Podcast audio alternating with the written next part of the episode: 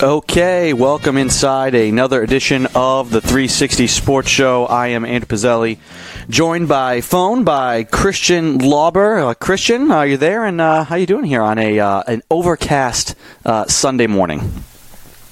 I am here. Uh, I am. Uh, I'm doing all right. Tired. Yes, I, I join Uh, you, I join you in the, the tiredness.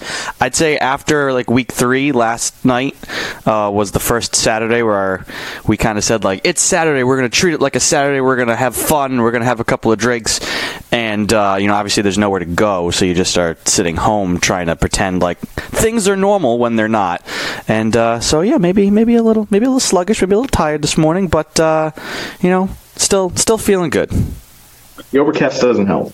No, the overcast does not help. If it was if it was beaming sunshine and warmth, though, I actually prefer the overcast right now because it keeps more people away uh, from where I live, and so I don't have to worry when I go outside for a walk that it's going to be overrun with people, and I can maintain a, uh healthy distance of thirty feet between everybody.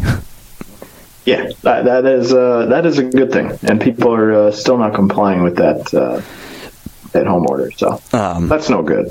But I'm sure we'll slip back into quarantine talk eventually. But this is the 360 Sports Show.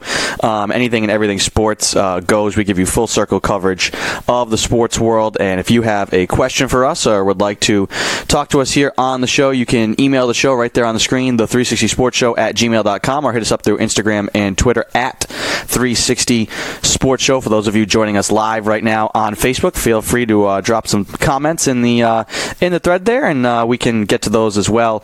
Uh, if you're joining us by podcast on the litany of platforms that we're available on, thank you for finding us there, and make sure you like and subscribe to the show. So uh, we're just going to get right into it. We're going to rock and roll. We have a, a couple of couple of items here on uh, on on on the docket, Christian. Uh, obviously, not too much happening in the the sports world with everything shut down, but still enough news uh, trickling out. Uh, NFL free agency has come and gone. Uh, maybe a little bit of leftovers from that, but I'd say start with you know everybody's wondering about when will the world return to normal? When will things get back to normal? And uh, President Trump met with the commissioners of the respective major sports leagues in uh, in Amer- North America um, this week, and. You know, we're getting mixed messages. All the all the people like the Adam Schefters of the world, uh, the people who have the no, uh, think that there's no way we have football come September. The way we think about it, with seventy thousand screaming fans in the seats and you know people tailgating and it just the the raucous atmosphere. Um, they don't think that that's going to happen. The president seems to think that we will have that happening uh, by September. Um, kind of mixed messages across the board. So I guess we'll start with, you know, what are your impressions of, uh, you know, of of having a normal football season, and then what what we both think the NFL actually will look like uh, come the fall. Well, I mean, I, I mean, I'll start with I think if they can have it on time, they should.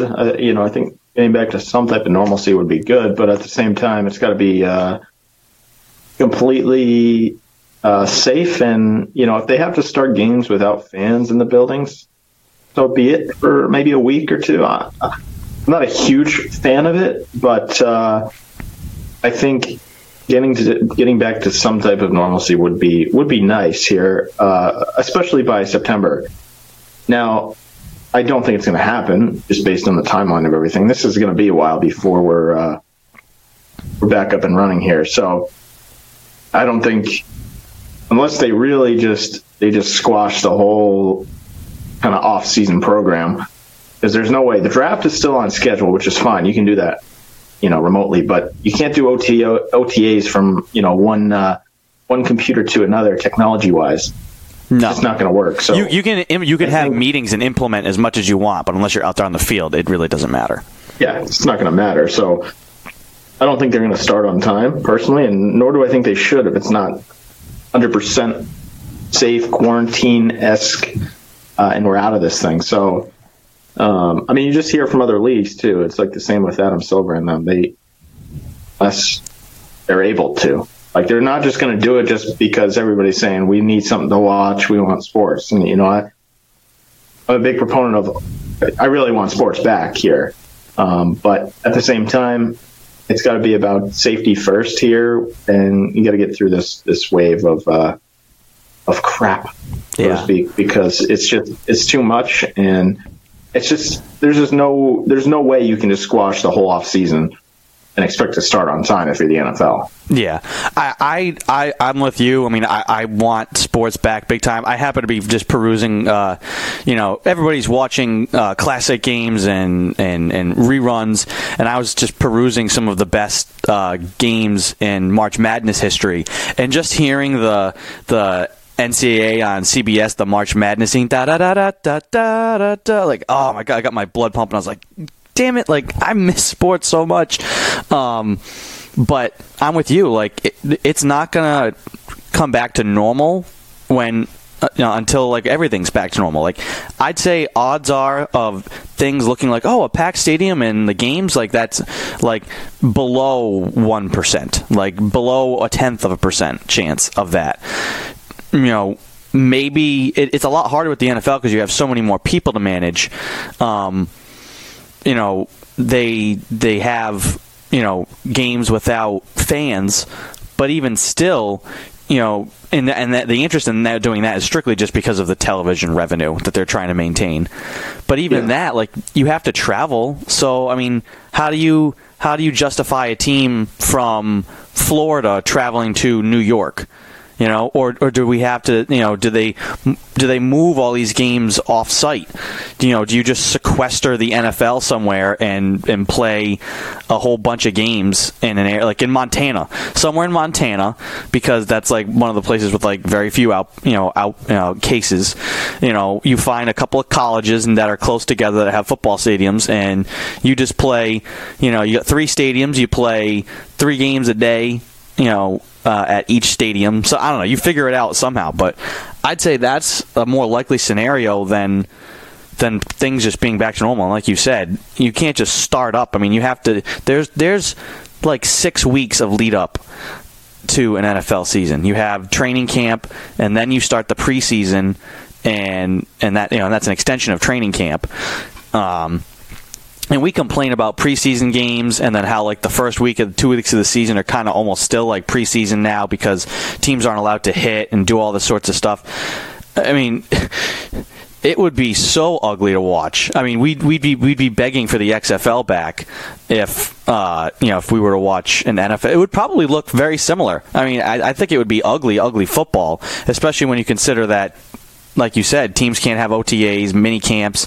None of these guys are getting like someone like Tom Brady who's got to get acquainted to a whole new team. Um, if you're just saying like, "Hey, hey, just show up tomorrow and uh, yeah, we're going to roll out the balls and uh, we're going to play," uh, that would look pretty ugly. Yeah, and I, I mean, I just, I just don't think you can just run into something right away. You have to, you know, if they want to cut the preseason, I'm all for it because I think the preseason's kind of not great, but that comes with okay, we're going to do two weeks of uh, kind of like an OTA refresh here, get into it, and then a couple preseason games, maybe even you know three preseason games, and then go into the season. Sure, but I just think at this point it's looking more and more like everything's gonna be pushed back. I mean, you just can't. There's no number one. There's no reason to rush into it because you could you could theoretically push it back a couple weeks and experiment with uh, you know going later into into February, which is what they want to do with the, the extension of the games anyway. So um, I don't know. I, I just think I want uh, I want football to start on time, but just the way this thing has been and, and the way it's gone, like I mean, like you said, what are you going to have the if the Jets and the Giants are playing at home? You're going to have them not play stadium, and even then, is that even you know reliable? I don't know. Yeah, I mean, just Uh, just from just the logistics, you know, if right now if you fly, there's many states. I, I I don't know if it's a blanket order across the nation, or I mean, I know at least in Rhode Island, like if you fly domestically to Rhode Island, you have it doesn't matter from where. If you fly at all to Rhode Island, whether it's domestically or from abroad, you have to quarantine for 14 days. They're not going to waive that for NFL players, and if they do, that that sort of preferential treatment will just cause like an uprising. Yeah, yeah, it's just not. I don't know. It, it's not And it- ideal, and- the and it's risky. But yeah, and people still don't seem to understand this part of it too. It, it's not the fact that uh, okay, there's uh, this amount of cases. It's it's about what number of cases you don't know about that people have it. That's Yeah. the thing. So even if they say, okay, we're going to send uh, like 2,000 people into the, the New York stadiums and, and let them uh, let them go at it here and start on time. Well, that just that just seems like it's creating problems again. You want this thing to be pretty much down on that curve uh, before you get anything up and running. I just don't see a way that you can do it unless you know you're talking maybe. I know the the NHL and NBA, but they're in the postseason, so it's different. Like you have a, a limited number of teams there that you could send to, uh, you name it, Vegas, and have them hold up in the MGM Grand and play games there. That's it. Yeah, and The we'll, NFL is going to be all around. and, and we'll we'll get to the NBA because I do I do kind of like their their pos- their their scenarios. Um, with the NFL, uh, and, and like you said, you want it to be airtight. What happens if you say you decide to not have fans? You you, you say all the teams are going to start, you're going to play games, and one person ends up, you know, you, you're testing all the time, and one guy gets sick. Do you do you shut down that team? Do you tell that team they can't play? Do, do you have to just shut down the whole league again? Like you, you want to make sure it's airtight whenever once you start back up because you don't want to have those types of scenarios. Um, one thing the NFL, another thing the NFL, uh, you know, fully approved this week is the seven-team playoff format. So 14 teams now will make the postseason uh, between each uh, between the conferences. Um, what are your thoughts, Christian, on the seven-team? Uh, you know, the, the the format will be basically essentially it's a bye, your division winners, and uh, basically three wild card spots and and just the the number one seed is the only team that gets the bye. What are your thoughts on the? Uh, it's it's it's it. It's the new playoff format written in stone. Yep, I, uh, I I said from the top I was not really into the whole extra game just because I just don't think it's needed. But this I'm into. I I, I kind of like it. You know, you get one team with the bye, and you know this gives you know I don't think it's going to change much in terms of like upsets and things like that. But you never know. So. Um, and and you, you kind of give these uh, these teams that you really feel like, oh, maybe they should have gotten in. They were pretty good. they're they were solid. They, they get a chance now to kind of squeak into the playoff format and uh, and make a run. So I think it, it creates potential for more uh, for more upsets. And uh, maybe maybe a team like you know Tennessee or you name it goes on a run because they squeaked into the playoffs because of the new format. I, I'm kind of for it. You know, I, I don't mind it at all. In in a in a in a twist. Christian, uh, I'm far more jaded and pessimistic, so I hate this. Uh, so you know, this is a role reversal here. I, I'm I'm the 2008 Patriots are a team that uh, we fans are kind of divided on. I loved that year. Now, obviously, I didn't want to see Brady get hurt and go down, but I rallied behind Matt Cassel. I thought it was such an entertaining year. I thought it was exciting. Now that team lost every big game they played in, um, for the most part. You know, they they they they went 11 and five. Their five losses were against the other play were against the playoff teams, and so you don't deserve to get in the playoffs, even if you go 11 and five. Um, you know, you you got to win your division, and it wasn't good enough that year for a wild card. When most years it would be, but by rights you lost to all the teams that you were in the playoffs. So, you know, they they didn't deserve that spot, even though I wanted them to have that spot. But that was just that that's just the way it, it it that's just the way the cookie crumbled. And so to now have like seven teams and p- the potential of like a six and ten team and uh, many many many more of these seven and nine teams getting in i just feel like it's it's a miscarriage of justice. And i just i want to keep it the the I hate the NFL's tinkering with things, and so I want them to just leave the product alone. So any change they make, very few of them have ever been good or worked out well, and so this is just another one that I just I don't like the tinkering, and I, I'd rather just leave it alone so that the 2008 Patriots can have just never never made it to the postseason. We don't can't pr- play that game now. It's like well the 2008 Patriots they would have been in. Well they didn't get in. You know I, I don't get to know what that team that was getting hot at the end would have done in the playoffs. So I'm I'm far more negative about it than than you are, which is which is which is uh, uh, quite the contrast. Yeah, finally, huh? um, I don't know. Like, I, I just think, uh, like, why not? I don't think it's not going to change the outcome that much. I really like one team getting the bye. Um, I think that creates more, uh, more competition towards the top too, and it creates more, more. I don't know, just better competition between the top two, maybe even three teams fighting for that bye. Um, so I don't know I'm for it, you know, but uh, each their own. And I know a lot of people are not for it. So and and vice versa. So I, I think it's pretty split in terms of for and against, and and you know a lot of people feel the same way you do. That why are you ruining something like this? And and trying to do too much and, and make it something because that that, uh, first round game is going to be meaningless. I mean, odds are most of the time that team that's there, that seven seed, is just going to get smoked bye whoever the two seed is. Yeah, I, and I uh, I don't disagree with that, but I think why not? Because it's going to keep it almost the same. You get the one by, and that second seed has that extra game potentially to. Uh, you essentially just get a warm up game. you know, yeah. Um, so I don't know. It'll be interesting to see how how it actually works out. And once I see the product, maybe I'll change my mind. But for the idea of it and the implementation, I'm okay with it. Yeah.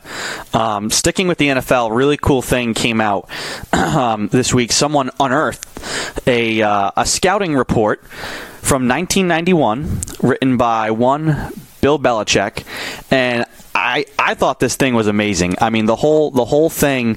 Uh, it, he basically like breaks down uh, his his views of what a team should be, and I mean he's talking. It's specific up to the Browns, but you read it and it just it's this is Bill's blueprint. It's just it's just how he wants teams to be built, and it almost doesn't matter what you know what year. I, I think because we we kind of felt Bill's one of these guys who he's he's part you know he's innovative and will do things and is not afraid to change but he has his system and his way of doing things and obviously it's successful and has worked so he's going to stick with that and you read through this scouting report and for it breaks down each position along the offense, which is really interesting to hear Belichick, who is a defensive guy, really break down what he wants from an offense. But it kind of makes sense. I mean, sometimes defensive players make the best offensive coaches because they come at it with a different perspective. They know, hey, this is the way defenses want to defend this, so this is how we can attack what they're doing. Um, and we don't have to read the whole thing uh, unless you want to. I mean, I'm I was ready to totally nerd out over this, but uh, the big one that everybody was making a point of was about the quarterback, and so I'll read I'll read you Bill Belichick's uh, scouting report what he wants out of a quarterback. This is from 1991. Number one is to make good decisions. Then arm, size, physically tough, leadership, guys look up to and have confidence in, a real competitor accurate rather than a guy with a cannon. Emphasis on our game will be a decision will be on decision, timing, accuracy. Guy needs to be confident. Intelligence is important, but not as much so, so but not as much so as field awareness and judgment. Can't be sloppy, fundamentally unsound guy with ball handling technicals, etc. Footwork, drops, release, etc. QB has to be able to throw the ball with accuracy. Who does that sound like? To a T. He really missed. He really missed on Ryan Mallett there. yeah, that's true. that is very true. Um, but I would say that sounds about just about every guy that he's brought in here. To be honest with you, Tom Brady, Jimmy Garoppolo, you name it. Even Stidham, from what you see in the preseason, that's kind of even even from way back when he was in Cleveland. I think this still holds true. Maybe some tweaks in terms of mobility in the pocket, but um, that, that he's probably added to this, just the way the game has gone. But to a T, sounds like for the last 20 years, you've had a quarterback that just about has all of that. Yeah, yeah. It's so, it. I don't know. That that is that that is Tom Brady. like is like to a T. Now, I mean, pretty much. Did he draft him with this in mind and say he's going to be the greatest of all time and win six titles? No, no, but no, but nobody you know, expects he, that. But as far as a guy who with uh, with Brady, as, as far as far as a guy who, who fits fits that mold, um, clearly they they targeted him. Um, because because of that. I mean, Brady fits all those. You know, you, you don't know that the guy's going to turn out to be the greatest quarterback of all time, but he fit, and, and it's it's it speaks to the way Belichick built the team. He doesn't necessarily grab the, and we know this. we look at his string of picks like Matthew Slater. Like, who is Matthew Slater? This special teams guy? Like what? He this guy who barely Yeah. played. A, he's a receiver who doesn't play receive. Like why? Why are you drafting a collegiate special teams guy? What are you? And he's like the greatest special teamer of all time. Um, but any any uh, and a great a leader and Bill just picks the guys that fit his system. He doesn't just go out and say, "Oh, Clay Matthews is the who they could have had in 2008 uh, as well. Clay Matthews is is the best pass rusher uh, in in the league. Uh, you in, the draft, I'm going to go draft Clay Matthews. Well, he doesn't really fit what they want at the time. What they wanted out of their linebackers. He was he's they ran a three four, and he basically just runs the rushes the passer. Doesn't really play well in coverage. Doesn't really stop the run, and they're all predicated on setting the edge. Um, so it it's it's interesting to see that um, come to fruition. Now, what was really cool is uh, I'll read you his their philosophy on on offense. Uh, and again, you know, this is from 1991. This is talking about the Cleveland Browns, but you can tell me who it, exactly who it sounds like. Make defense defend the middle of the field first by running and throwing inside. Work from the inside out in terms of blocking and protection. When defense commits more players inside, then we can attack the outside with the run and pass. Need some type of powerful element in the running game. Need big upfront people to knock guys off the ball. Uh, need N slash S backs. Oh, th- this is speaking positionally. Uh, need at least two, like Kevin Mack, who can punish straight ahead. Need one eligible receiver who is a point of attack blocker, uh, who can execute the blocking in the middle in the running game. Passing game must protect QB in middle, need size and strength guys who won't get driven back. Backs and tight ends need to be able to catch, not necessarily need to be elusive. Third down receivers who can get off line of scrimmage and not get jammed, and obviously catch the ball. Want three receivers and running back type guys. Uh, Meggett slash Metcalf types, uh, not DK. Uh, when the defense takes away all the inside stuff, then we will go outside with run and pass. Uh, that sounds like the Patriots' offense to me. exactly. To a T.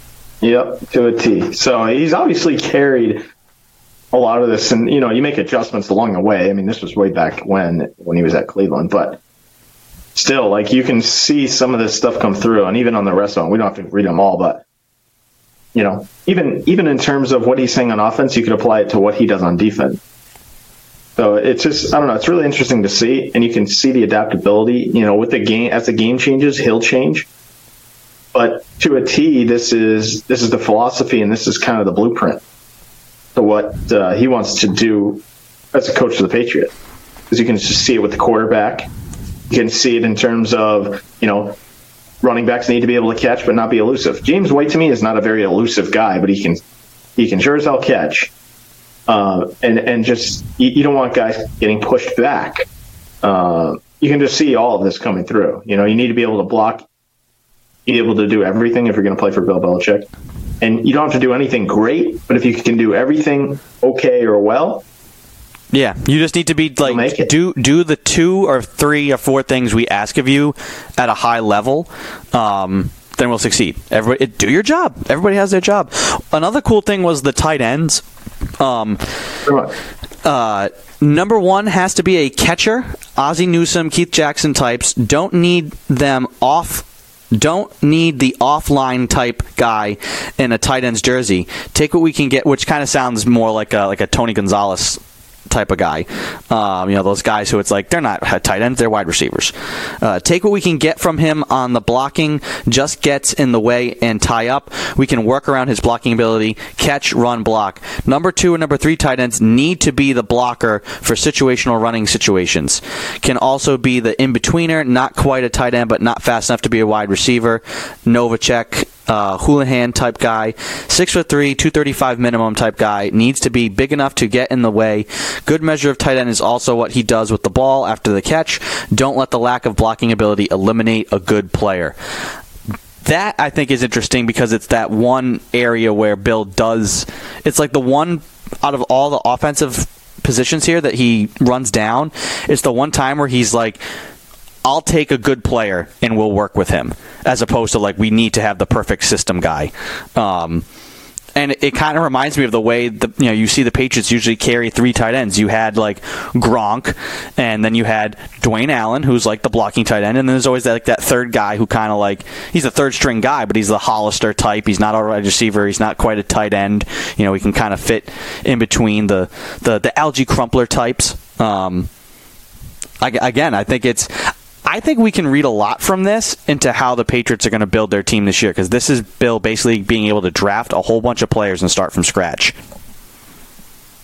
Yeah, I would agree with that. I mean, I think you just kind of read through this, and obviously, you know, I've said it a number of times now, but and I just keep repeating it, but you know, over you know a 20 year, 30 year span here, he's obviously adapted this to the modern game, which is nice. You know, you can but you can still see this is really layer, that base that he creates, um, that he brought here with him, and it still holds true. So you know it'll be interesting now because he he lost the quarterback, which kind of you know for for all intents and purposes, Brady he he covered up some of the flaws that he had over the years on on different teams because of how good he was. And how good he made wide receivers and, and, and people like that. Not near the end, but throughout his career. So he could cover up, you know, some of the defensive mistakes and, and offensive mistakes. Now it's going to be interesting to see because they got a lot of holes and they're going to have to fill a lot of them in the draft because they haven't really done much otherwise. So you can kind of hold this um, over Belichick and say, okay, what is he going to do here with uh, the offensive line? Where is he going to fill holes there?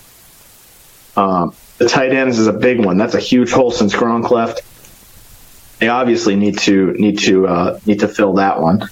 Yeah. Um, wideouts is another one that you could potentially go draft another guy in you know the third round maybe and see if you can hit on that. So it'll be interesting to see what they do and and now you really get to see uh, how Belichick wants to to build the team with uh, life after Brady here. Uh, one little bit of news um, I want to pass along. You know, it's it's unfortunate news. It's sad news.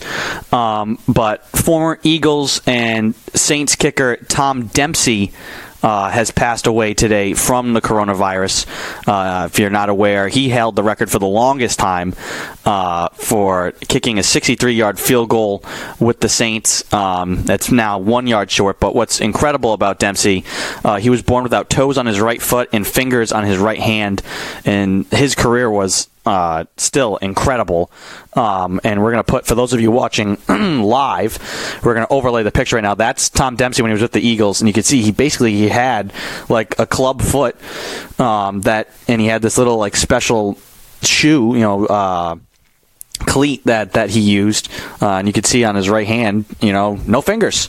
Um, you know, obviously, you know, saddened to hear of, of, his passing. For me, I that you know, watching when you go back and watch footage of, of that kick, what's incredible is that he was kicking the ball from his own 35 yard line because the goalposts were right up against the end zone at that time.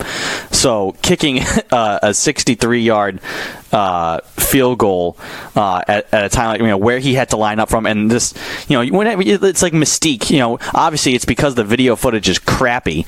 You know, because of the time. But when you go back and it's like you're turning on the reel, you're watching this like momentous historical event. Um, seeing a guy with half a foot and no fingers on one hand kick a uh, a 63 yard field goal. Just unbelievable. Um, you know, unfortunate to hear of, of his passing. Yeah, uh, 73 years old too. So definitely not. Uh, he's not super old or anything like that. But you know, obviously this this virus has uh, taken a lot of people here over the age of 70. So uh, tough to hear about that. But he's uh, he was an interesting story. It was a good story for him, and he was a pretty good player for all intent. You know, everything said, but it's it's amazing to see the changes in the kicking game like that. You know, now a 63 yard field goal is like from right almost near midfield, and it's like, wow, he made that, amazing. You know, this guy is uh, he's got the the the, sh- the different shoe there style to, that he made for for himself for his uh his foot, and crazy to think that he he knocked him through at 63 yards. Yeah. So unfortunate to hear of his passing. Uh, sticking with the NFL, um, last thing we'll kind of touch on here is uh, they are uh, planning on still having the, the NFL draft. Uh, I believe that starts on the 23rd of April. Yep, Thursday, April 23rd will be the uh, the first round of the NFL draft, and obviously all sorts of scenarios being thrown around. Um, this from Ian Rapoport. As the NFL works on a virtual draft experience for prospects, two interesting notes. EA Sports will create a virtual moment of the prospect walking out on stage meeting the commissioner. Each prospect will choose a high school to receive a $2,500 grant towards their football program. Uh, obviously, the draft is something that was done for years without pomp and circumstance and people there. It was just all done. There was a whole bunch of guys in a, in, in, in a room with phones, and they, you know, basically called these guys and say, hey, we want to draft you. We're going to draft you. And then you call the league, hey, we just drafted so and so. Like, that's the way it was done uh, for a long time. And obviously, it became this whole big event because the NFL just wants to make money off of it. Um, obviously you can still go forward with that. Um, EA Sports creating virtual moments. How wait until like so there's there's going to be some really bad like you're trying to throw that together quick. There's going to be some like poorly animated guys. Some there's going to be tons of people who are mad about the look of their guy, or there's going to be a screw up. They're going to have a white guy come out for a black guy by accident, or they're going to have some guy be wicked short. You know, some there's going to be tons of complaints about their the you know the the EA uh, rendering of some of these. Are they going to have every guy? You're you're going to have like the seventh uh, Mr. Irrelevant is going to get a little EA moment. Like that's insane. That's, No, that's, probably- that's so much work. be- That's so much work, and who cares? Who's gonna like?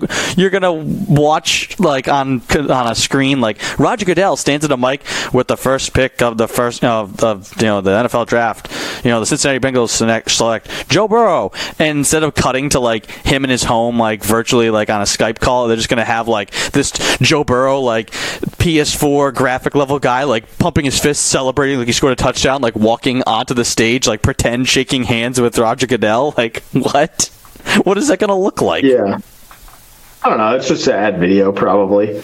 I don't. It it really makes no difference to me whatsoever about that. I, I just, I'll watch just to see how the draft goes. I don't. A theater of it doesn't really even do it for me when it's not virtual. So, um, if EA wants to do whatever, I don't know. If people get mad about that, then I just have no. I, I don't know. I'm not even gonna uh, even give that even a second. I, Well, I'm thinking more like the Dumbest thing you can individuals, like not fans getting mad. Like if you're a fan, you're getting mad about it. Like that's yeah. You just. I mean, I would say you have better things to do, but maybe right now you don't. But uh, I was envisioning more like the players themselves get mad at like what man like you made me look ugly like what what is that like what is that celebration you just had me do like I, I doubt they're getting input from people as far as you know Be, uh, what they want it to look like I think it'd be more comedic relief, if anything, maybe.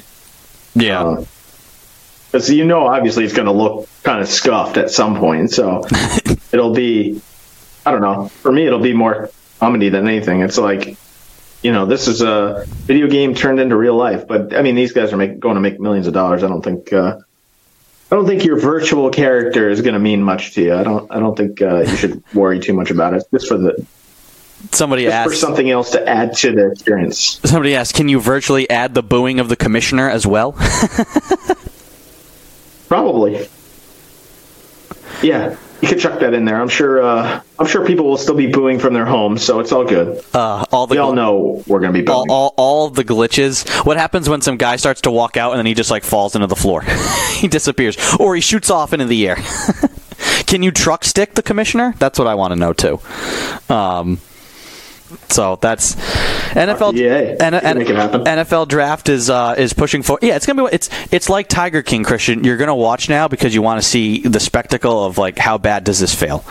Um, I uh, uh, a little bit of a show announcement. You know, we mentioned this a couple of weeks back, and uh, it now uh, is is on the books. Uh, you know, we could, with the draft still happening, and we want to give you guys a whole bunch of draft content. And obviously, now we have more time to, to brush up on on all the prospects and everything. But uh, why should we do all the work when somebody else has already done it for us? And we have uh, another friend of the show, Brad Kelly.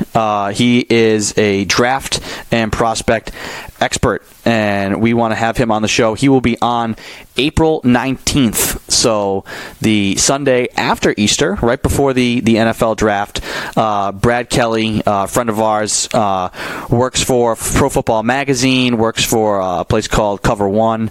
Um, he's a, a, draft and college football analyst, and he's going to come on, and we're going to come up with a whole bunch of questions for him, uh, and you know, we'll get his take on on the first round, and you know maybe each each team give a little little projection for the first round, give give him some draft questions.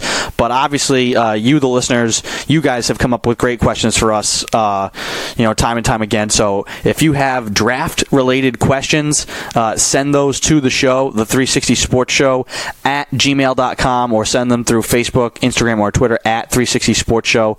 Uh, Brad will be on on April 19th uh, to take those questions and talk with us about uh, the NFL draft. So if you have a question about your team and maybe a certain prospect, if you want to know about uh, a certain guy, um, he can tell you. I mean, if you give him a follow uh, on Twitter at Brad Kelly, K E L L Y 17, um, he is constantly adding content, breaking down the draft, breaking down specific players. Uh, he breaks down tons and tons and tons of film. so definitely worth the follow if you want to learn about players. And if you have questions, send them our way, uh, and we'll have those for him. So, big show announcement that we'll have a big draft special uh, on uh, the Sunday before the draft.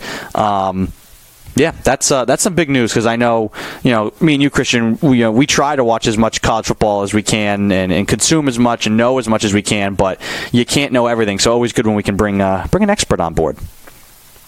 Yeah, why not? I mean, I I'm not going to pretend like I'm some college analyst. I, you know, I pay attention to the NFL and some of the guy, you know, top more of the top end talent than than anything. But he can give you details on, you know, what what are the Patriots going to do at tight end? Like, what what is a good option here? So he'll give you more of the, the nitty gritty details on all the uh, on all of the draft rather than just top end. Yeah.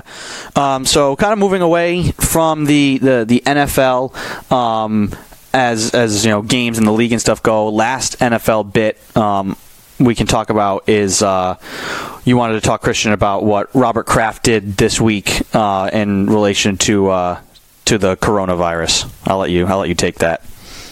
Yeah, you know, I, I, a lot of flack goes towards towards the Patriots in terms of football and for football reasons and the cheating and all that, but this was pretty awesome. And Jonathan Kraft, I, I listened to it uh, a couple days ago over um, 98.5 The Sports Hub was on with Toucher and Rich explaining how this all went down, where you know he he he and his father, you know Bob and and Jonathan talked to Governor Baker in Massachusetts about these masks, and you know we all know. Um, none of these places in the United States need uh, that that need these masks have enough of them, and uh, the whole story was was awesome. So you can go listen to that on on the Sports Hub. But um, basically it was you know they they used their team plane to fly over to China. There was a bunch of stipulations with that and regulations and laws and things. So it was a tough trip. They made it over there and 1.2 million masks, I think, with 300,000 going to New York is just one of those things that you read and it's just in this time you need stories like that. And I just thought it was awesome from from them to kind of you know, not only help out Massachusetts, but also New York. And, and the New York Times was, uh, was saying for once, I, I don't remember the exact headline. I could pull it up, but something to the effect of, you know, thank you, Patriots, which we don't say often, or some, something to the effect of that. So I don't know. It's just one of those kind of feel good stories that in, in times like this, you gotta, you, you need to hear stuff like that and, and see stuff like that. So I just thought it was, it was really, really good of, uh, of the Krafts and, you know, they kind of just coordinated the whole thing with uh, Governor Baker and, and Massachusetts, and they got all those masks back over here. I think there's another shipment coming this week. Yeah, um, to finish it off, but it was just it was just a good story to hear and uh, much needed in in the United States right now. Yeah, and and it right now it's there's so much that transcends sports and, and rivalries and things like that. It, it's kind of like when back after the, the marathon bombings, you know, every every news outlet in every major city, you know, was posting stuff about being Boston strong in newspapers Yeah. and, and online. You know, it's there, there's moments where we, we put aside the, the rivalries. Same thing when Kobe Bryant passed away, which seems like a lifetime ago in January you know the amount of respect you had from from guys from like from Celtics fans. You know, Kobe Bryant's a Laker. You hate the Lakers, um, but there was just so much respect there, and obviously, you know, you you root you can root against guys, and you can hate, you know say you hate guys. Oh, I hate that guy. Blah blah blah. But it's out of it's the same way you hated Peyton Manning. It's out of respect because of how good the guy is, and you never wish actual ill. At least you shouldn't actually wish ill will on on on those guys. Um, and so when the world just stops like that, you you know you put aside all the rivalry. So really good to see um, the Kraft stepping up like that and doing something. You know, like you said, it wasn't easy. You know, had to get around a, a lot of red tape to make it work, but they did. And uh, kudos to the guys who you know the ones the the pilots and the, the people in the trucks and, and the, the people actually on the ground too, or who are now going to have to quarantine themselves, but they did that for for the betterment of others. Um, and um, I, I, heard too that 100,000 masks made their way into uh, to Rhode Island as well. So, yes, you yeah. know, really, really, really good. You know, every we. I, I joked with my uh, with my girlfriend last night. We saw, you know, this article about like celebrities not wearing uh, makeup in solidarity. You know, we're going to try and be just like you, and we're not going to wear makeup, and we're going to post about it each day. It's like, really? That's what you're doing? How about you, you put your money where your mouth is and donate and maybe help help the cause. not wearing makeup. Yeah. What does that do for any? You know, oh look, I'm so you make me so proud. Really? What does that do? give yeah. What about the uh, give a hundred thousand dollars to your ho- local hospital. right hospitals that don't have enough masks and ventilators for people to uh, to be able to make it through this virus and live, and and we're worried about makeup, but. I guess priorities, you know. Um, so that was our last bit of uh, NFL uh, news and bits. And if you have any questions, you know, we'll certainly, you know, we usually end the show with. Uh, we will be getting to our top five this week. Our top five was cereals. So if you hadn't uh, yet heard that or, or seen, uh, send in your, your top five cereals. Uh, that's what we'll close the, the show with. Um, normally we close with your questions, but we'll do questions and then our top five cereals. So if you have any questions, email the show, the 360 Sports Show at gmail.com uh, or hit us up through Instagram, Twitter. If you're watching with us live, uh, send in uh, questions to the uh, to the live feed there, and we'll uh, we'll read them as well um, on on anything you wish.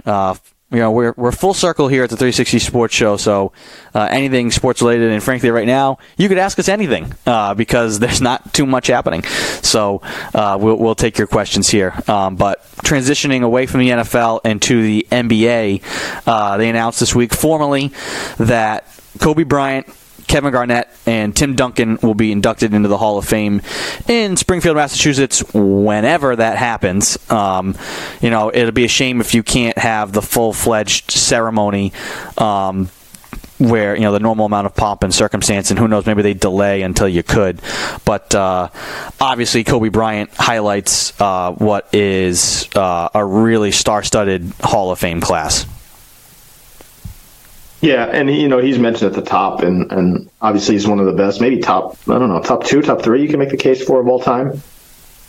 And yeah, really, really good uh, Hall of Fame class. Like T- Tim Duncan to me is he should have been a Celtic. Still, uh, still mad about that. But he he was just one of the all time greats in terms of he was just a winner. Him and Pop and and you know throughout the years he's just like one of those guys that over time he just he just won. Like before with uh, David Robinson, and then after that with Manu and Tony Parker, and um, and then Kawhi. So it, it's a it's a star-studded class, and obviously Kevin Garnett, you know, one of the uh, top defensive players, overall players in the league of all time. Um, should have won more than one title, but he was uh, he was a, a, a, true game changer and culture changer, and we saw that firsthand here in uh, in Boston and New England.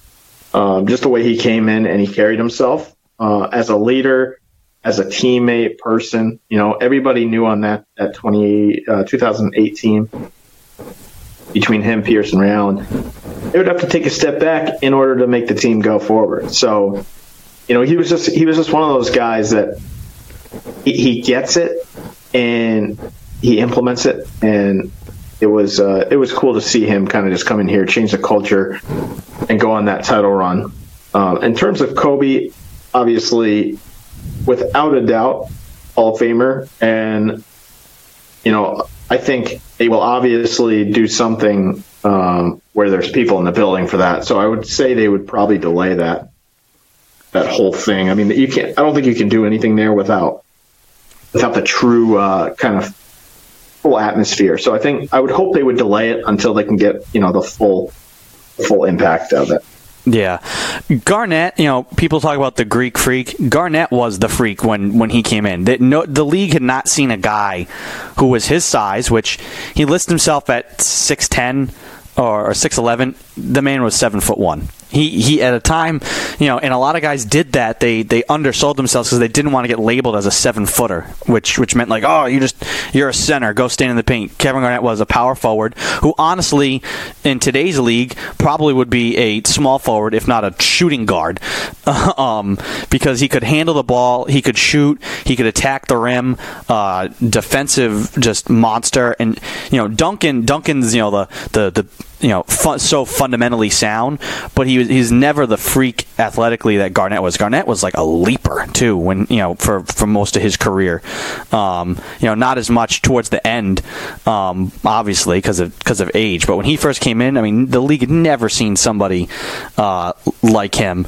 Um, and honestly, he's also part of kind of like that dying breed of of post players. I mean, I I loved watching you know him and a guy like Duncan. Those those those guys just battle in the post. And and guys and Garnett talked about all the time his craft. And you know that's what you the greats all speak about the game like that. You know obviously they're gifted but they work at it all the time and they're finding little ways to improve and get better and not just rely on freak athleticism you know that's really where LeBron turned his career around.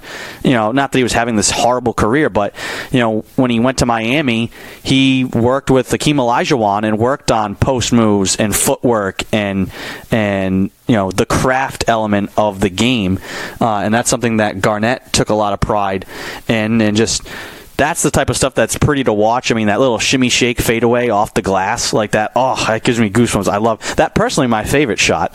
Um, if uh, if you've ever uh, been lucky enough to grace a basketball court with me, um, yeah. But yeah. Uh, you know, obviously Duncan had that that in his pocket as well. Um, and Kobe, really, I mean, Kobe too. Later on in his career, did the same thing. Uh, maybe that's where maybe he got in LeBron's ear about that. I mean, he worked later in later in his career. You know, Kobe came in, he was a, a dunker. You know, he was an attack the rim type of guy.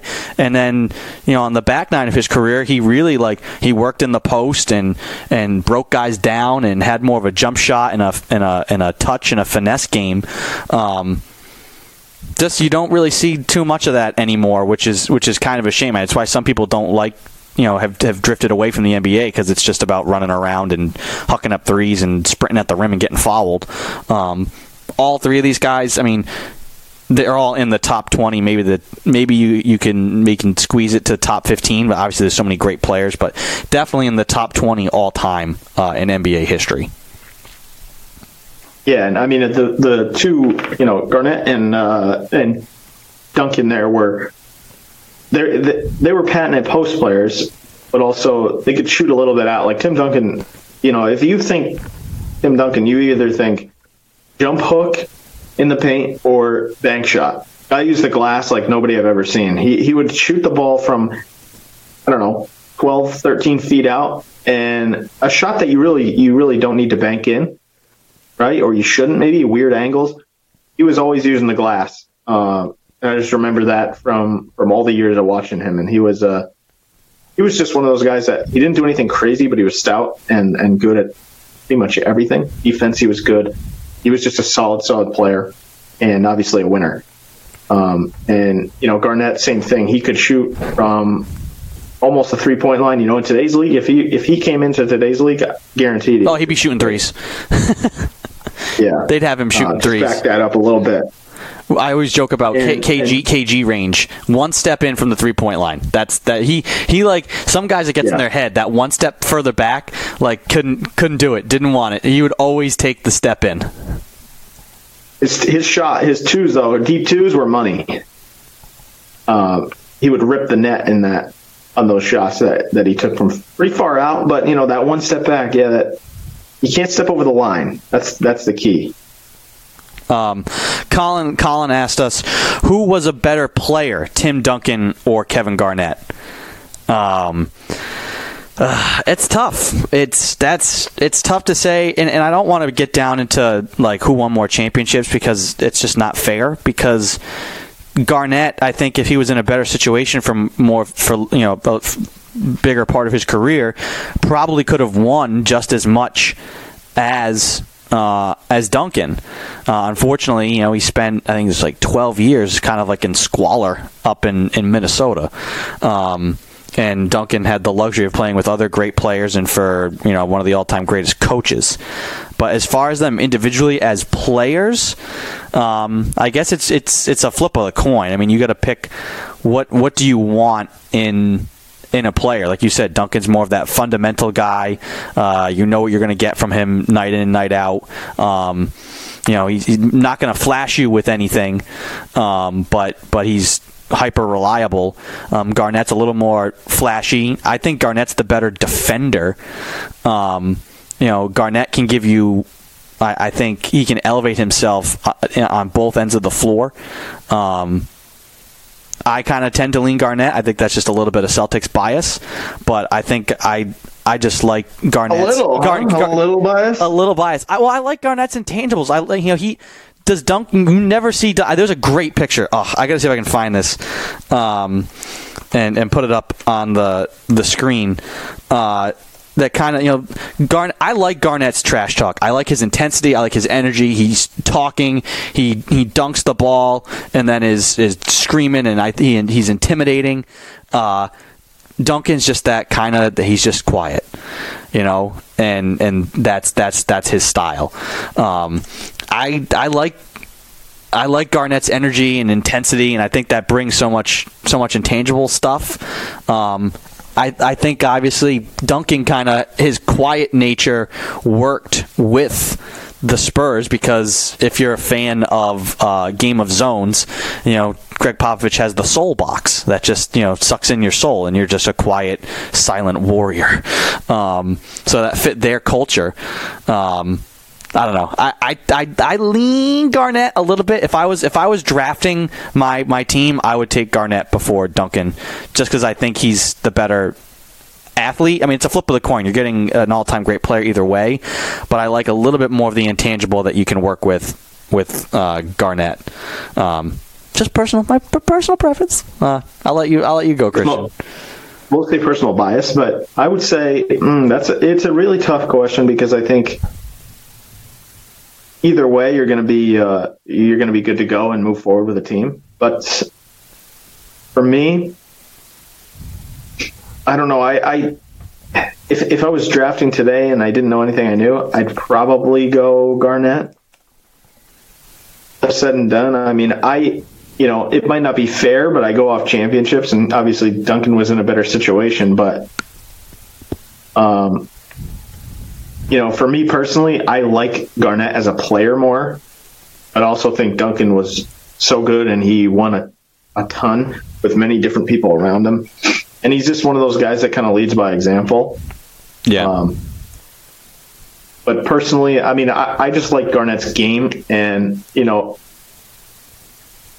it's it's not so much the player as it is the person. Like, what personality do you want? Yeah, like I said, it, come, it, come, it comes down and, it comes and, down to preference because you're you're getting an all time great player either way. It kind of comes down to who do you want. The, what do you what do you want the mentality and the, the, the makeup of your team to be like?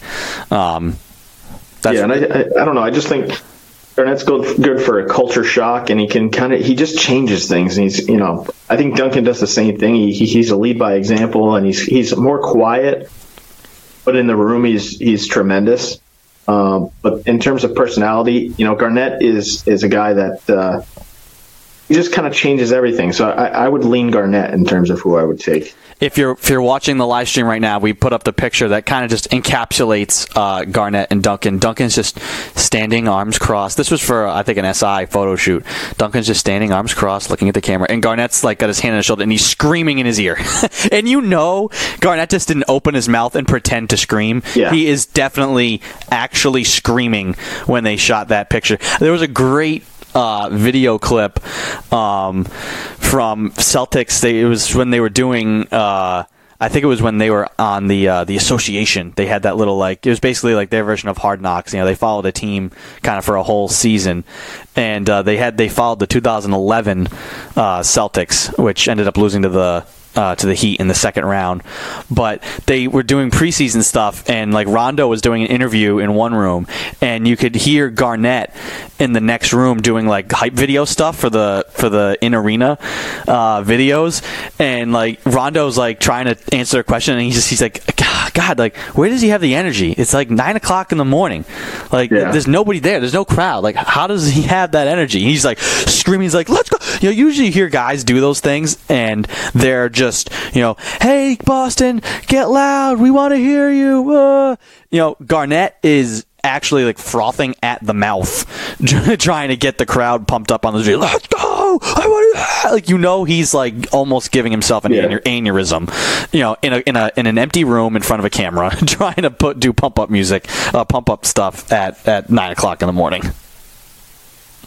Yeah, he's he was just he's one of those guys that's just so intense but it just rubs off on guys in the room. And obviously, if he, in my opinion, you know, the Celtics should have went on more of a run. But I just he he really came in in 08 and just kind of changed the entire thing. So for me, it was if I if I had to pick one, I would take him just based on you know the intensity factor and, and the leader factor. I think they lead in different ways, but Garnett's style, I would I would take KG. Um, other news in the NBA, they've been talking about potential postseason scenarios, and one that I like, and I think because of the size of the rosters, uh, obviously you're dealing with much smaller rosters than you would like the NFL. I actually think this is feasible, and I really, really like it. Um, I want them to finish the season. I want them to finish the NHL too. I, I, I just hate seeing, and we've seen it happen here in, in collegiate sports, where you can't recapture a, a, a, given season and a given team and, and whatever it factor you had going. And and who knows how it would be even with this this stoppage, but maybe you'll er, be able to salvage something.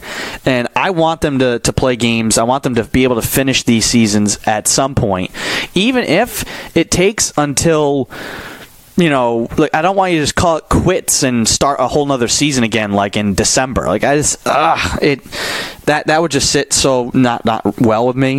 Um, I want you to try and finish, and they've talked about putting the teams in somewhere like Vegas and quarantining them there, and basically these guys just are living in a single spot playing games with no crowds, but you're getting the games in, and basically the the media and the players and the team are just sequestered, uh, isolated in Las Vegas, somewhere totally quarantined. they isolate themselves, and they play the games.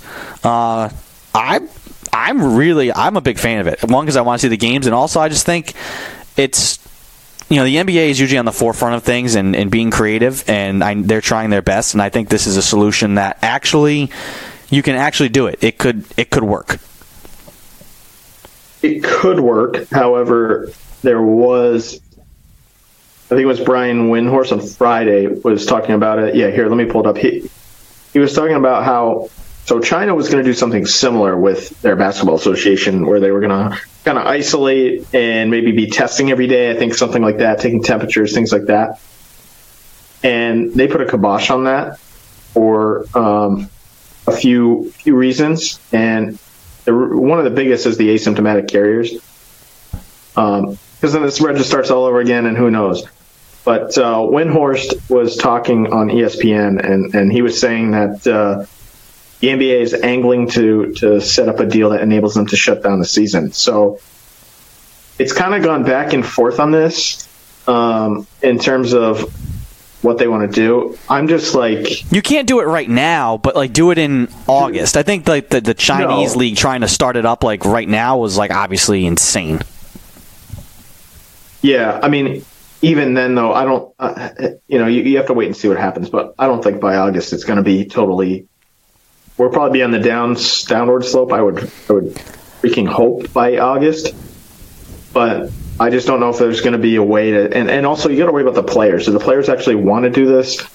Are some players going to say no? I'm not doing this. I'm going to sit out because then it creates a whole nother dynamic. So I don't know. For me, I don't mind the idea. I'm just I'm I'm sensitive to the players in this situation where maybe they don't want to be away from their families or maybe they don't want to go live in you know Vegas for two months. I mean, it sounds dumb because it's like, oh, you're just first world problems. You have to live in a nice hotel and do that, but you know, it's kind of a weird time. Um, and as much as I want sports back, I want it to come back in a way where everything is back up and running and uh, and we're kind of good to go. Because I just uh, the the asymptomatic thing still, you know, nobody might know that they have it, and then the spread starts all over and and for those teams or whatever, you know. Yeah. There's just cr- so many crazy scenarios with this whole thing that it's just it's hard to tell. I, I don't mind the idea. I, I'm just sensitive to the players more than I am the league making their money. You know, their their money's going to be there. So Yeah.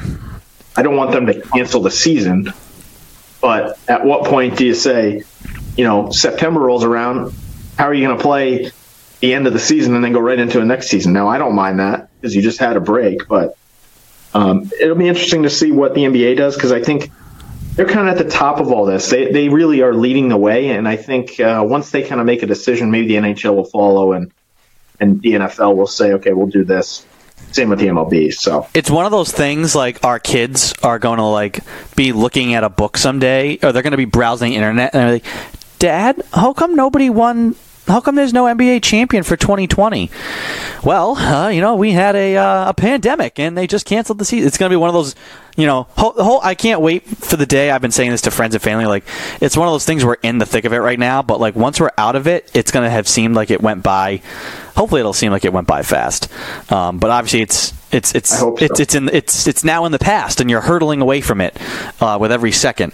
And well, it'll be one of those like weird little footnotes. You'll look back, and be like, oh yeah, you know, nobody won a World Series or a Stanley Cup, or uh, that's that's what's maddening. I mean, so from a Boston perspective, say the NHL totally cancels, like the Bru- the Bruins could have won it this year. You know, obviously they, they were right there last year. They had they had the team the team came back pissed and hungry and you know, you know can you recapture that all uh, again? Our guys now you know does Chara come back if if the if the season No, you I mean- you know all that sort of stuff. Obviously that's those are the ancillary you know hopes and dreams and points and things like you said to, to people's health. But those are the crazy little side effects of, of all this. All these teams that are you know, you can't you can't recapture it again. And the team though that's going to come out on top, I think, after all this, uh, Miguel on Twitter points out the Warriors really finessed the whole NBA once again. Tanked a pointless season and will get a top draft pick. Klay and Steph rested and ready to go. Season's canceled so they can make their sixth straight NBA Finals next year. that's insane to think about. You know what? It, at least it's not a huge, uh, hugely anticipated draft like they would get Zion or something stupid like that. yeah, there's no. It, Thank there's- God. Well, put Obi Toppin on the on the Warriors. Oh. Yeah, he, he's got some. He's got a way. He's got a little bit more ways to go than than like a Zion though. That at least, you know, he he'll be good, but he won't come in and just like destroy everybody. I don't know. a- I guess that's a positive. So we'll see. You got Steph, Klay, Wiggins, Gra- Draymond Green, Obi Toppin. That five on the floor is scary. I mean, just with Steph and Klay, you're at least looking at like what top four in the in the West, maybe. yeah. So I don't know. Consider everything else. Yeah, it's just I don't know. It sucks.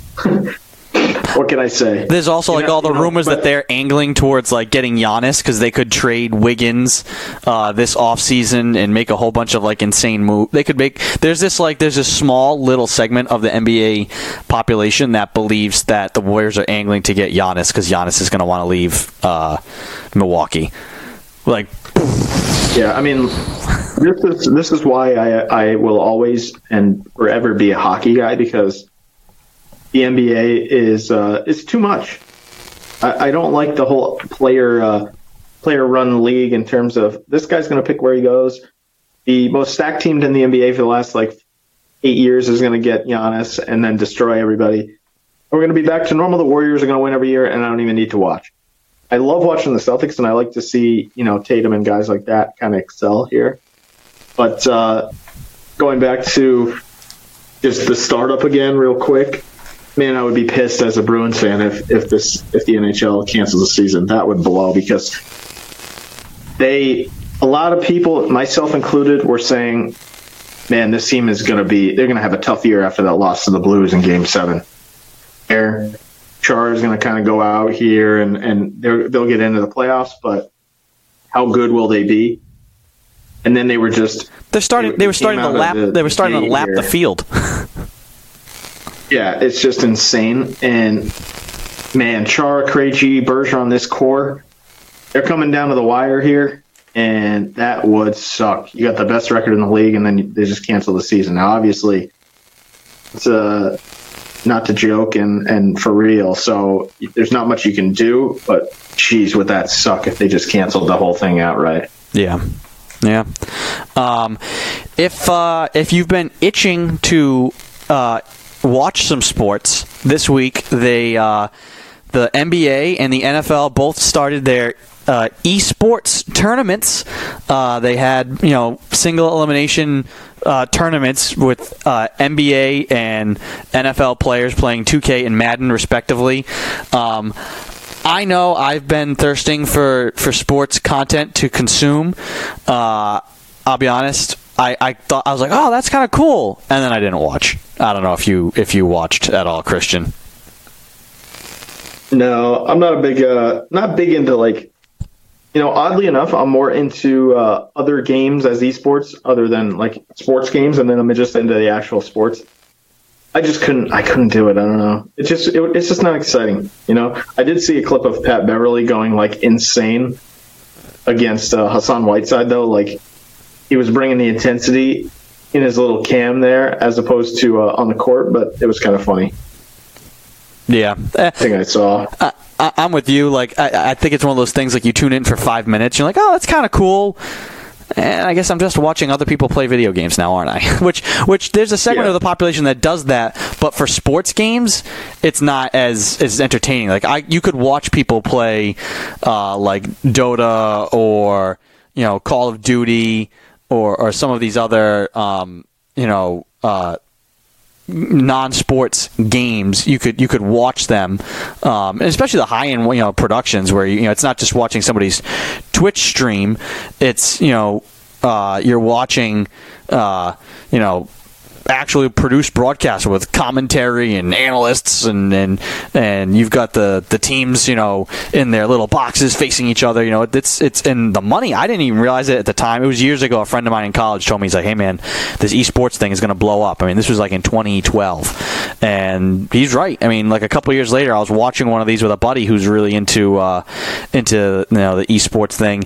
And they're like oh and our second prize uh, goes to team whatever of you know ten million dollars. I'm like, they just got ten million dollars for coming in second. Like once once there's yeah, big right. money being thrown around things, you know you know it's it's it's arrived. Um, but I can't I can't watch I could watch highlights. I could watch like a if you package together like here's like the best moments from, you know, these guys playing and guys freaking out or, you know, a guy makes a play and gets all excited like some trash talk like that I could watch. But to just sit there and like for 45 minutes and like watch guys play 2K, eh, I don't know what how I don't know what the ratings uh, were on that, but I I mean, I guess people have never been more bored, so maybe they did well, but I can't imagine it was you were pulling numbers like you would uh, a normal game. No, and I just think it just doesn't excite. Like I could play 2K or Madden or one of these games, but to sit there and watch like two professional athletes play it, it's just like it doesn't really. It doesn't. I have the craving for sports, but it's just not that type. So it's just, I, it just doesn't do it for me as much. Like I could sit there and watch for like three minutes, and then I'm like, okay, this is boring. You know, I'll move on to the next thing. Yeah, I want to. Um, I want to. rather watch Netflix. Yeah, yeah. Uh, I'm trying to see if Oh. I can pull up. Uh, the next tournament begins in 24 hours. 18 hours ago, so six more hours to go. Uh, trying to see if there's like I'm trying to like find something that has like commentary on it, like people's reaction. Uh, yeah, it's negative. it's it's Yeah. it's people it's people like hating on the certain players. Like KD got stymied. LOL. Um, but most of it's like dead game. Everyone hates this hot garbage game. Blah blah blah. Um, trying to see any anything else. Let's see. this is overrated. Uh, yeah, they should have gotten people to commentate. That would have been more entertaining. Yeah, they basically just use the in-game commentary. Yeah, people just just a gif of somebody going "and?" question mark. Uh, yeah, it, it's it's most of the commentary. Ah, yep, and it's devolved into some quite very very very negative comments. so it doesn't seem like it's well Shocker. received. Though, if you get people to watch, I mean, I forget who it was who said it. Um, I think it was about uh, DiMaggio with the Yankees, and the somebody said, you know, you know, they're asking about you know fans coming to to boo him and heckle him. He's like, and the owner says, you know, twenty thousand people come to cheer him, twenty thousand people come to boo him. They all pay, and I guess if you if you're the NBA and you got eyes and people at least tune in just to even watch if it's bad, and if you're talking about it, you know, there's no such thing as bad bad publicity right now. I guess so. Uh, if you're the NBA. You know, so any, any if you're getting people Yeah. to talk, I guess, I guess that's a good thing. Um, but yeah, I won't watch. For better or for worse. I'm I'm probably not going to watch. Yeah, no, I'm gonna pass. Um, No, I'll pass on it. I'll so that uh, that pretty much does it for I'd say the big the big ticket items uh, from the week. Well, we'll keep you updated uh, if anything if anything big comes along. Uh, any any big updates with uh, postponements and uh, leagues starting up, you know, all that sort of stuff. If anything gets agreed upon, the NBA is probably going to be the one you know the, the first domino to fall. Um, I think kind of everybody's kind of looking around. Christian, I mean, I think it's kind of like the same way teams started canceling season, you know, or put, you know putting things on hold. The first league that budges and makes a move, you know, if, if the NBA decides to just can it, I think you know odds are are pretty high that everybody else just follows suit. That's what I would guess. Yeah, I mean, I, I just think the NBA has been like the leader throughout. So we'll, we'll see what happens here in developments of the the virus and everything else. But I think overall, yeah, it's probably if I had to guess, it's probably going to be the NBA doing something and then other leagues following suit. Um, so the biggest the biggest sports thing on the horizon is the NFL draft coming up in a couple of weeks, and we already uh, told you, but we'll tell you again. We'll have special guest Brad Kelly on the show on April 19. Uh, he's a draft expert. Uh, he works for Pro Football Magazine and Cover One, uh, and he has a tremendous amount of knowledge and insight on onto the players. And so, if you have a question about a specific a specific, I always trip over something, a specific player or a specific team, uh, and what you want them to do in the draft. Um, he is the guy who can answer all those questions for you. So load us up, uh, email the 360sportshow at gmail.com. Send us your, your draft questions for Brad. Uh, he's going to be more than happy to come on here and answer your questions about pretty much every player imaginable. Uh, I can't imagine there's. I mean, I'm sure may, maybe it's like stump the DJ. We can we can find a guy like from some total like small school in South Dakota, and I'll be like, "What do you think of this guy?" And he'll probably have tape on him.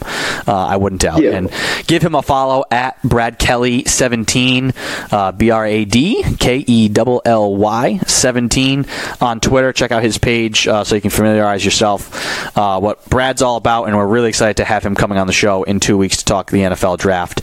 Um, and so, if there are no further questions, we're going to move into the uh, the fun segment of the show. Well, it's all fun, but we we wanted to start doing uh, top fives. Um, top fives are always uh, you know a way to to, to draw some entertainment uh, and some levity and eh, a little little bit of a little bit of fun. Uh, and especially with everything going on right now, we decided we do a top five every single week, and we have a whole list of, of categories, and we, we spin a little random wheel. And this week it popped out with top five cereals.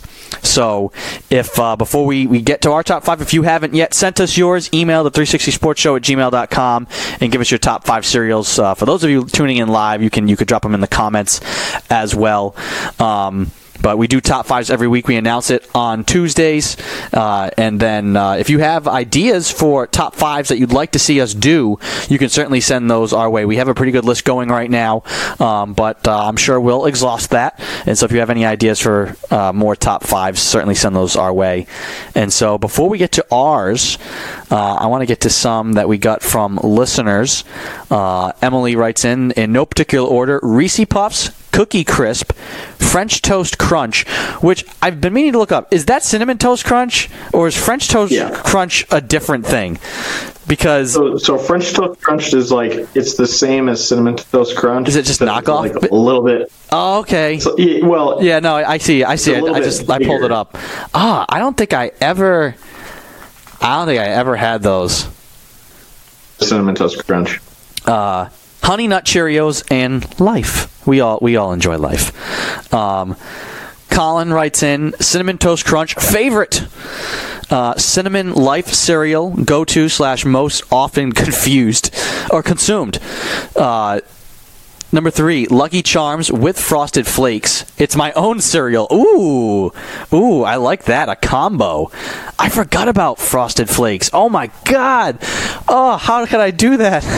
They're great.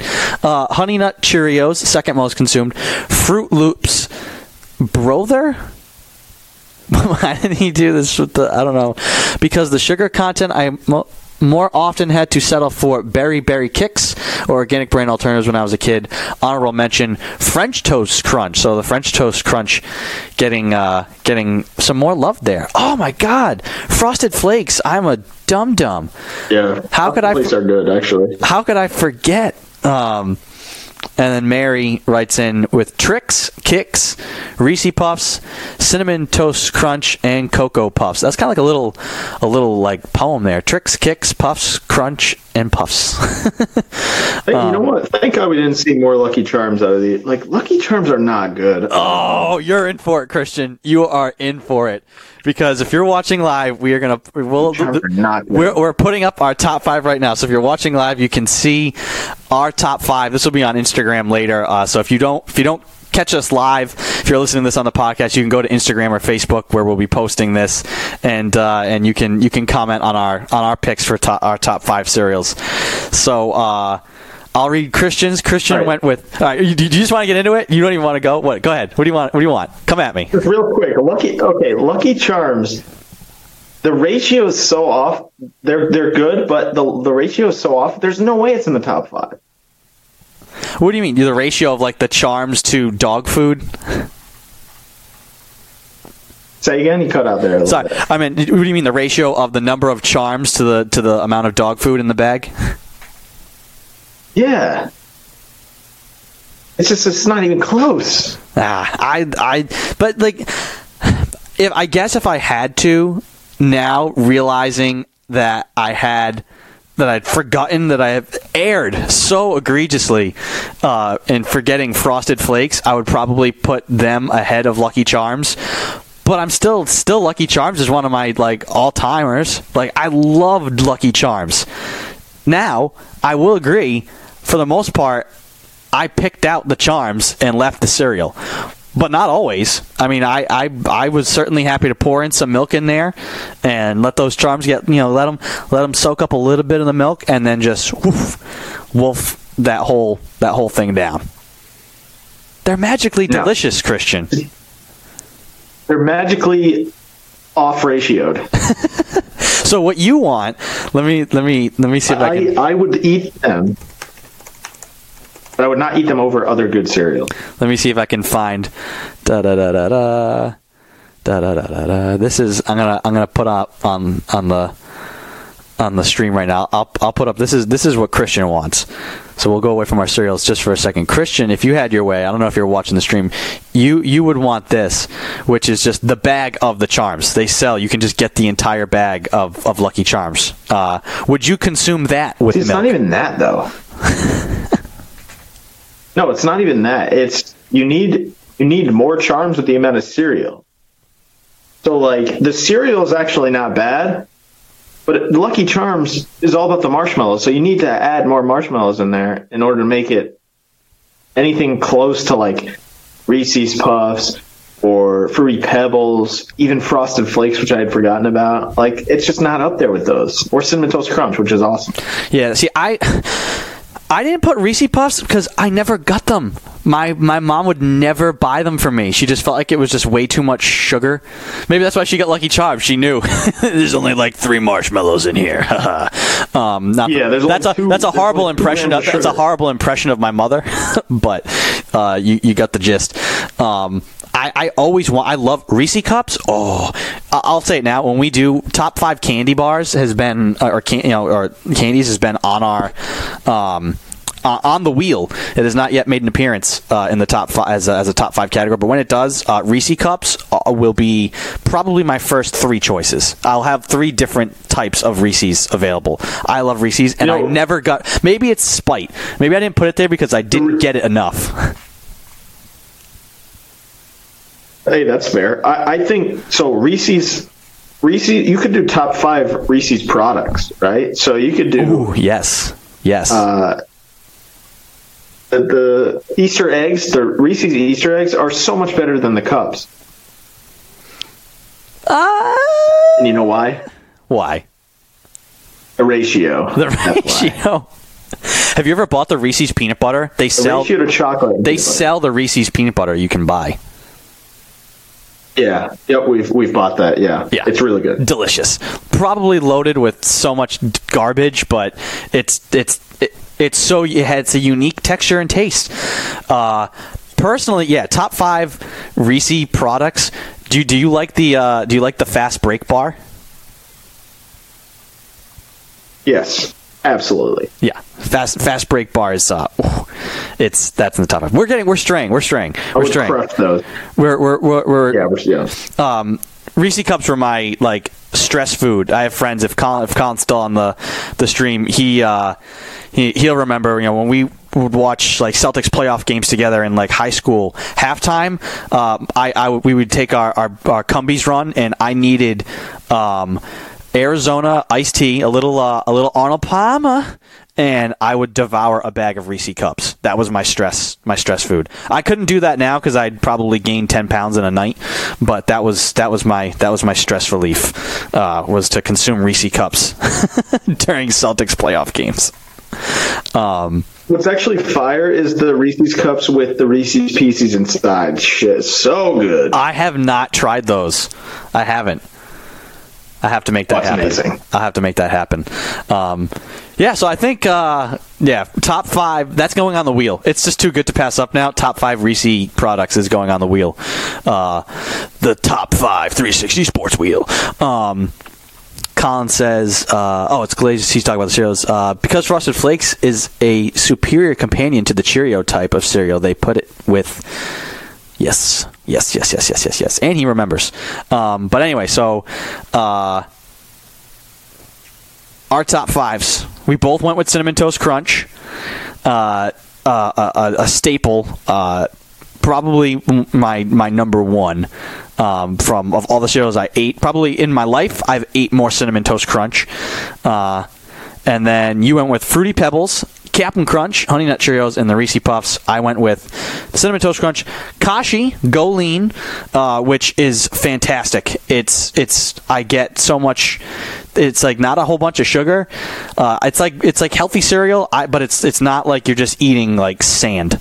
Um, it's it's like all natural. They put like natural, uh, you know, sugars and stuff in there, and it's it's not overloaded with with garbage. And I can eat it. Like I only need to eat like a cup of it, and it fills you up, which I really like. So it's good for like on the go, like in the morning, like going to work. Uh, Apple Jacks, that just so much nostalgia. Apple Jacks, I just remember consuming like those little tiny cereal boxes. I remember eating those when I was a kid and like on the school bus. Honey Nut Cheerios, obviously another favorite, and then the, the Lucky Charms. Um, I would say, Christian, I think I only had Fruity Pebbles once or twice in my life ever, and I don't think I've ever had Cap'n Crunch. I've lived I've lived a sheltered life. For a sinner. You're a sinner. You need to. We're gonna have to just line up a bunch of cereal, and you're just gonna have to, you know, for the next like six days of quarantine, just have cereal all day, every day. How many boxes of Cap'n Crunch equal 43 hamburgers? Oh God. I know Captain. I know Captain Crunch is not great for you, but you know what? What is? So who cares? Yeah, what is right now? What is good for you? Let's see. Let's see. Let's see. Uh, half a cup is 108 calories, or three quarters of a cup. Come on, I want to find out. Ah, where's nutrition facts? Captain Crunch nutrition facts. You're gonna need some more uh, research on that one. Let's see. Uh, da, da, da, da, da. How much is in a box? What's in the box, man? I mean, I, I can do the math. Like with a three quarters of a cup, I want to know. It's not telling me how much is like how many servings there are. How many servings? Ah. Let's just go with cups. Uh, 144 calories in one cup. So 10,750 divided by 144. So I'd have to eat 75 cups of Cap'n Crunch. Whoa, That's a lot of boxes. That's, that's a lot of cups, actually. that's a lot. Ugh, that's probably honestly more dangerous than the burgers because all of that is going to get in there and fit in there and is going to expand. Like meat and like the like the Yeah. carbs of like the bread are going to get broken down. The cereal's just going to expand. I would you'd burst. You'd bur- that gastric rupture thing we were talking about last week. That would happen. Do not eat seventy five cups of Cap'n Crunch. Not, True, but not, also- not advised. No, you would never eat that much Captain Crunch. So just just keep it to a bowl, and you'll be good. Have you eaten that much Cap'n Crunch in your life? You think? Um, ah, that's a good question. Um, you know, it's got to be it's got to be up there. Yeah, It, it, gotta be up there. it predates Google. I bet you Google has when I all was a kid. Google has all those stats on us now. We could probably, if we really wanted, if they wanted to reveal themselves, they could, uh, they could, they could, they could give us all our, our lifetime, lifetime stats. Kind of like that way Spotify gives you like your year in review, year in review, like what you watched, how long you watched stuff. It's like Google probably knows exactly how much water I drank yesterday and how many calories. It does actually. They bought Fitbit. Crud. they Google owns Fitbit. so if you put in all your Nice. Like meal data, like it knows exactly where and how far I walked. It knows my heart rate. Oh, that's chilling to think about now. Look at these freaking! I can't believe you put Kashi on your top five list and left off Frosted Flakes, Reese's Puffs, Cocoa Puff. Like what? I never ate them. Uh, I, I didn't I, I I it's like uh you know Yeah. it's like minimum games played to be eligible for like you know batting average that sort of thing. I minimum bowls consumed. I, I did not eat enough cocoa puffs or Reese puffs in my life to form an opinion. I would I would love to. actually- I would love to. Just that orange, that orange with that, that yellow font and like the brown uh, stroke around it. it is just it that that's Oh, yeah. Visual visual ASMR. But uh, and I can taste I can taste that box. But I I didn't Yeah. I never got it. I always wanted it. Oh, yeah, no. One time I convinced my mom to buy Reese Puffs when I was a kid, and I ate I- the whole box in like two days, and she never bought it again. I guess I'm an is- adult. is- I think I'm an adult now, and I just I, I just. I just forgot about it. Like kashi, the kashi is delicious. It's kind of like it's it's healthier Reese Puffs, honestly. But oh, I, I agree. I I I agree. I think Kashi is good, but I, I think you're insane. That's what I think. that's just that's just like No, I think your opinion, man. Kashi is.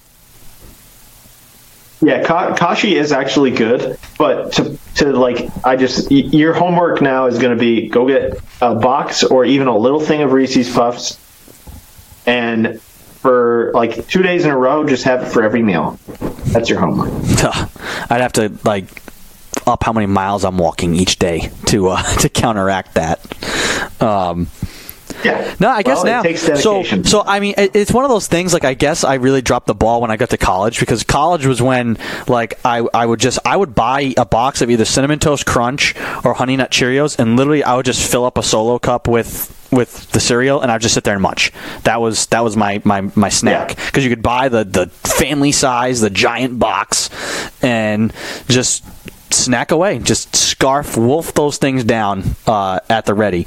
Um, I guess I uh, I really could have. That was that was my opportunity to get to get into the Reese Puff game because there was nothing holding me back. Um, but I never did. So it's unfortunate. But. I still have time. I can I can I can change my life around. A man can change. We have the capacity to change. At least we, we like to believe we do. Um, Yep. Colin says, I was not allowed Fruity Pebbles, Reese Puffs, or Cap'n Crunch when I was a kid. Don't even talk to me about Cookie Crisp. Oh my God, Cookie Crisp! There's that's another one that gets like, oh, ah, I gotta, I gotta look up Cookie Crisp now because I just need to see the box. Yes. Oh my god. Cookie God. Crisp to me, Cookie Crisp to me, I feel like has gotten worse over the years for some reason. When I was a kid, I loved Cookie Crisp. Now, don't think it's that good anymore. I don't know why, but Well, because it's just cookies. You could just get cookies. like, it's not cereal. But it's not really cookies. That's the problem.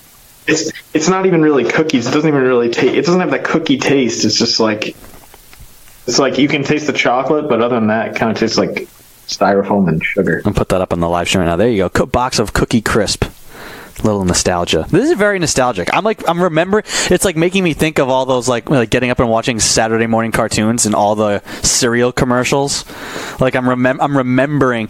Ooh, maybe that could be another. We could, that could be like an offshoot of top five cereals. Is like top five cereal commercials. Uh, we'd have to like do a whole like video. I'd have to uh, you know work on a, a video montage of that. But some of those commercials are, are crazy.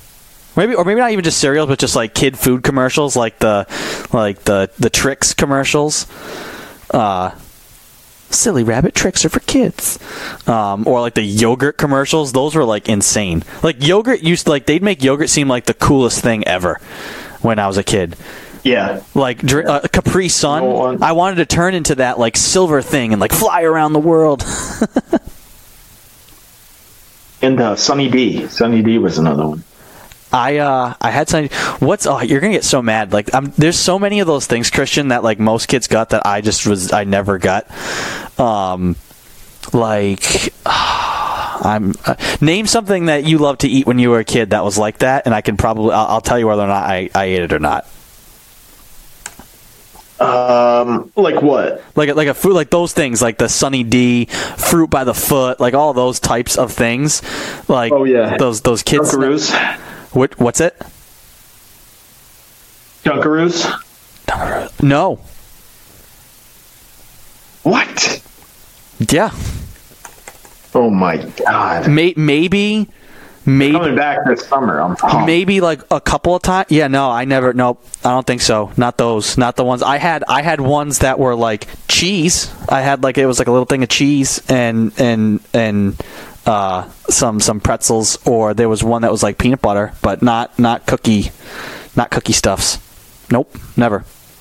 Damn. Yeah, they're coming back this summer, and uh, I'm absolutely gonna crush them. Hundred percent. yeah 90s i gotta find where's our list? I gotta put ah, da, da, da, that has to go on the list. 90s 90s uh 90s kids snacks. That is that is going on the list. 90s kids snacks. So right now our top five um, we that that things that can go on the list we have quarterbacks of all time patriots of all time candy bars fast food burgers sodas new england beers marvel movies disney movies non-star wars or marvel famous pets absurd sports stories top five cocktails top five apocalypse movies slash tv shows that's prescient top five sports movies worst super bowl performances foods that shouldn't exist and 90s kids snacks so those are those are the those are the lists there. we're we're we're working with. Um, Colin says Gogurt. That's another one. I think I did have Gogurt. I think occasionally. He also wasn't allowed Dunkaroos. See, Colin, Colin's right there with me. we're we're the silent minority Christians. Gushers? Gushers, yes. Gusher, gushers, I had, but but I had knockoff Yeah, gushers. I don't think I had actual gushers. I think I think I had like healthy brand, like fruit snacks and like healthy gushers. I don't think I had gusher gushers. I had non gusher gushers. Jesus.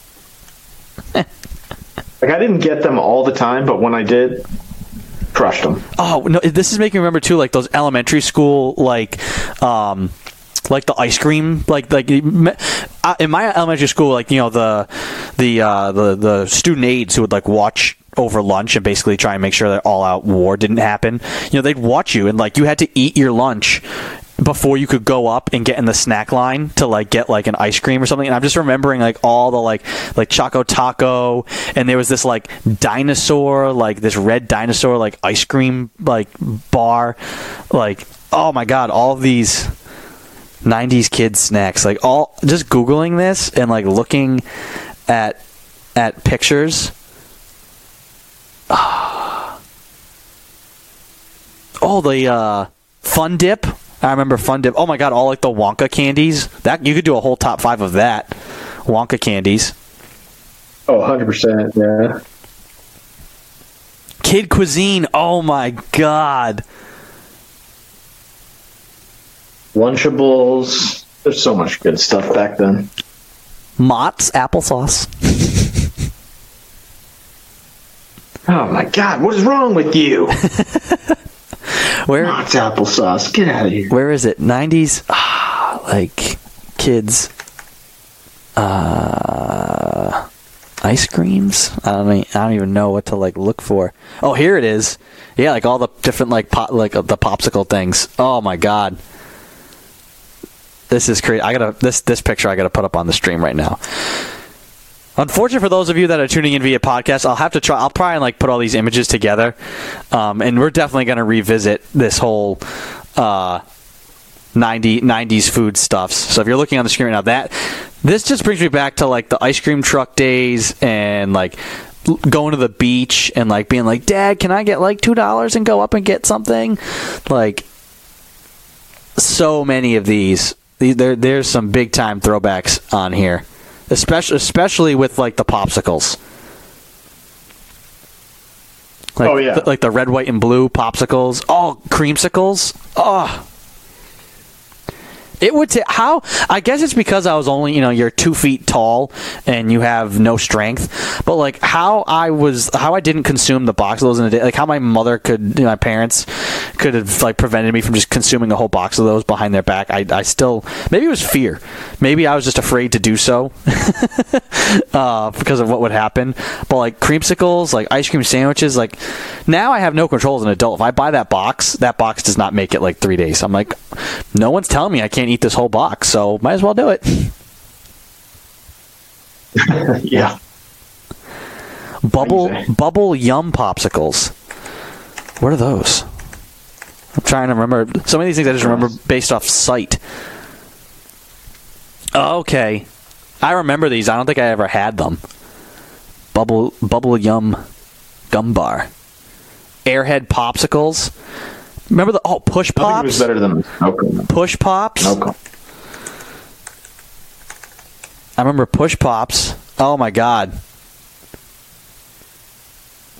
All this stuff. Taking me back. So anyways, we could we could go down we could go down quite the rabbit hole with the uh with with, with the 90s food stuffs. So, um, if you're uh, if you're if you're listening to this live, uh, you know, thank you for for joining us today uh, on the 360 Sports Show. Uh, we try to go live every Sunday at 11 a.m. If you want to tune into Facebook and hear us live and uh, and chat with us uh, during the show, if if you're listening to us via podcast, make sure you like and subscribe. You can find us on SoundCloud and on all your major podcasting platforms. We really appreciate you guys sticking with us, even though we don't have a whole bunch of sports content to talk about we're doing our best and uh, having a lot of fun with the top fives. Really getting and love the engagement to everybody who uh, who sent in their top fives and, and questions this week. Uh, keep them coming. Uh, we'll let you know what this week's top five category uh, will be. Um, and uh, you know we're having a lot of fun with it. So glad you guys have have stuck with us here on the 360 Sports Show. Um, Christian, if you have if you don't have any other notes. I think uh, I think we can uh, we can put a bow on uh, our first April edition of the 360 Sports Show. I think uh, I think that's a uh, a fruit roll wrap. you know, that was a stretch, but you tried. You tried. Um, top Yeah. five We tried. food puns. we could do that next week. Yeah, there you go. Yeah. Uh, well, We'll hold before, off on that one. well, before this, right, right now, this is uh, before we uh, before we make this a uh, an over an over easy uh, no uh, a well done show. Uh, we will uh, we will step aside now uh, before I continue to make horrible puns. Uh, so. For Christian Lawber, I'm Andy Pezzelli. Thank you for joining us here on the 360 Sports Show. Like we said, every Sunday at 11, we go live on Facebook and then we put the show out as a podcast. Make sure you like, subscribe, send us your questions, thoughts, comments, concerns, and your top fives each week. We're going to keep them coming. Thank you for listening, folks. Stay safe, and we'll talk to you guys again soon.